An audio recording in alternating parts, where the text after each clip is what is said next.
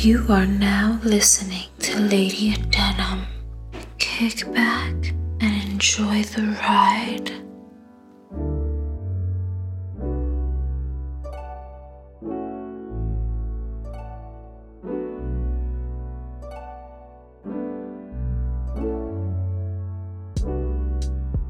Welcome, ladies and gentlemen. This is your host, Lady Adenium, and today's topic we're going to be talking about BDD.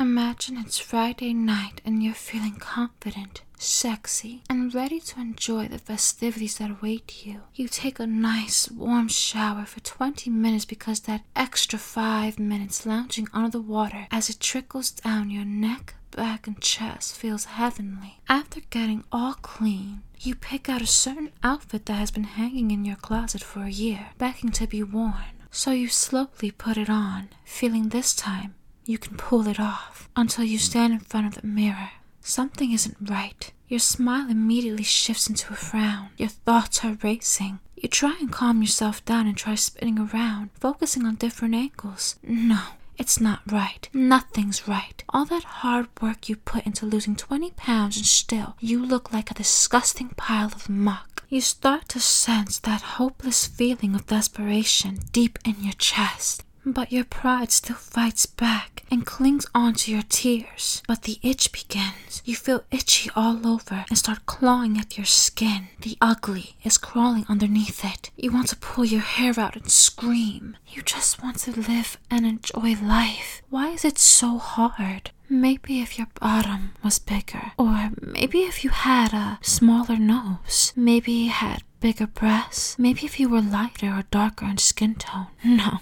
you're just ugly. The nasty voice screams in your head. Just to escape, you go knocking on the devil's door and hack away at your skin, looking for a temporary high of bloodlust. After having a complete meltdown, you take everything off and lay on your bed, crying yourself to sleep, hoping you'd wake up beautiful one day. This is how body dysmorphia feels like. It's like a personal hell that is on repeat from the moment you wake up until you lay down in your bed at night, purposely living your life like you are in prison. All you can think about is how you look and that one detail about you that bothers you. Body dysmorphic disorder is a mental illness in which you can't stop thinking about one or more perceived defects or flaws in your appearance. A flaw that appears minor can't be seen by others, but you may feel so embarrassed, ashamed, and anxious that you may even avoid many social interactions.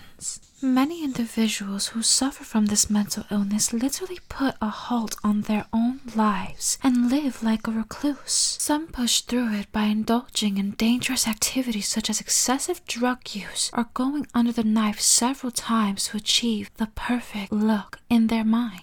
While working out is healthy and alleviates stress, excessive working out can be one of the signs of BDD. Just as with surgery, people who suffer from BDD who work out non-stop are also trying to achieve the perfect look. Anorexia is also another form of body dysmorphic disorder. Some people will go as far as breaking their own nose to get surgery or will commit suicide because in their mind they honestly think they are hideous. And if one thing can be fixed, they would be happy. But it's farther from the truth, ladies and gentlemen. Like a plague, the illusional ugly begins to migrate to other parts of the body where sufferers of body dysmorphia believe need to be fixed. It's like a never ending wormhole of unhappiness, delusion, and torture.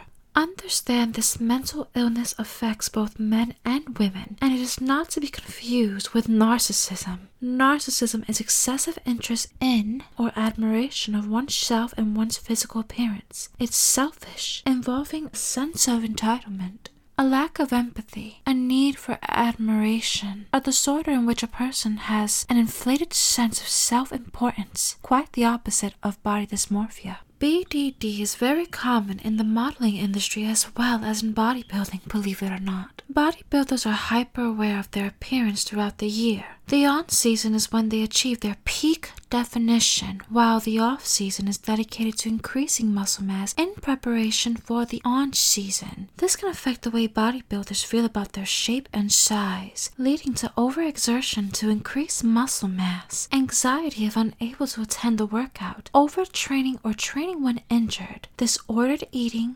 steroid abuse, and compulsive checking of one's physique. When it comes to the fashion and modeling industry, the beauty standards are always changing. In the 1990s, the curvier and womanly aesthetic was in, while in the 70s, the twiggy aesthetic dominated.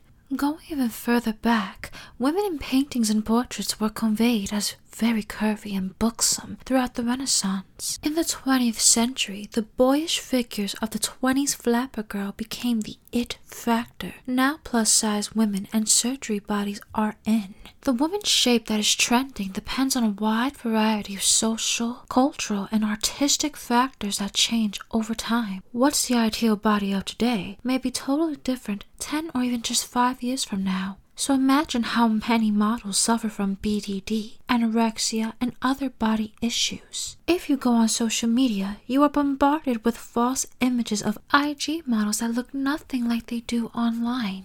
As much as many claim they are all about body positivity and loving themselves, the use of editing apps such as Facetune begs to differ. Let me specify there is nothing wrong with using some filters to enhance lighting or to make a picture look more lively, but there is an issue with altering yourself completely to look utterly different. Not only that, but going under the knife several times to fix a perceived flaw is also contradicting to loving yourself. I am not against cosmetic surgery, but it's concerning when an already drop dead gorgeous woman who has a huge caboose, big breasts, forced curves, and big lips, all done cosmetically, still wants to go bigger, only to then turn into the Pokemon character Jynx. Yet, no one questions the mental health of these individuals. There is no cure for body dysmorphia. However, treatment, including therapy, can help people improve their symptoms. The goal of treatment is to decrease the effect that the disorder has on a person's life so they can function at home, work, and in social settings. Living with a mental disorder is strenuous on the mind and extremely exigent. BDD can be taxing, and I have faith in those suffering from it can one day overcome it. All it takes is for you to say, I've had enough. And with those words follows determination. I can only hope you take positive steps into the right path. Remember this quote It is only in our darkest hours that we may discover the true strength of the brilliant light within ourselves that can never ever be dimmed. Thank you for listening. You can follow me on Twitter and Insta at adeniumame. Until next time, darling.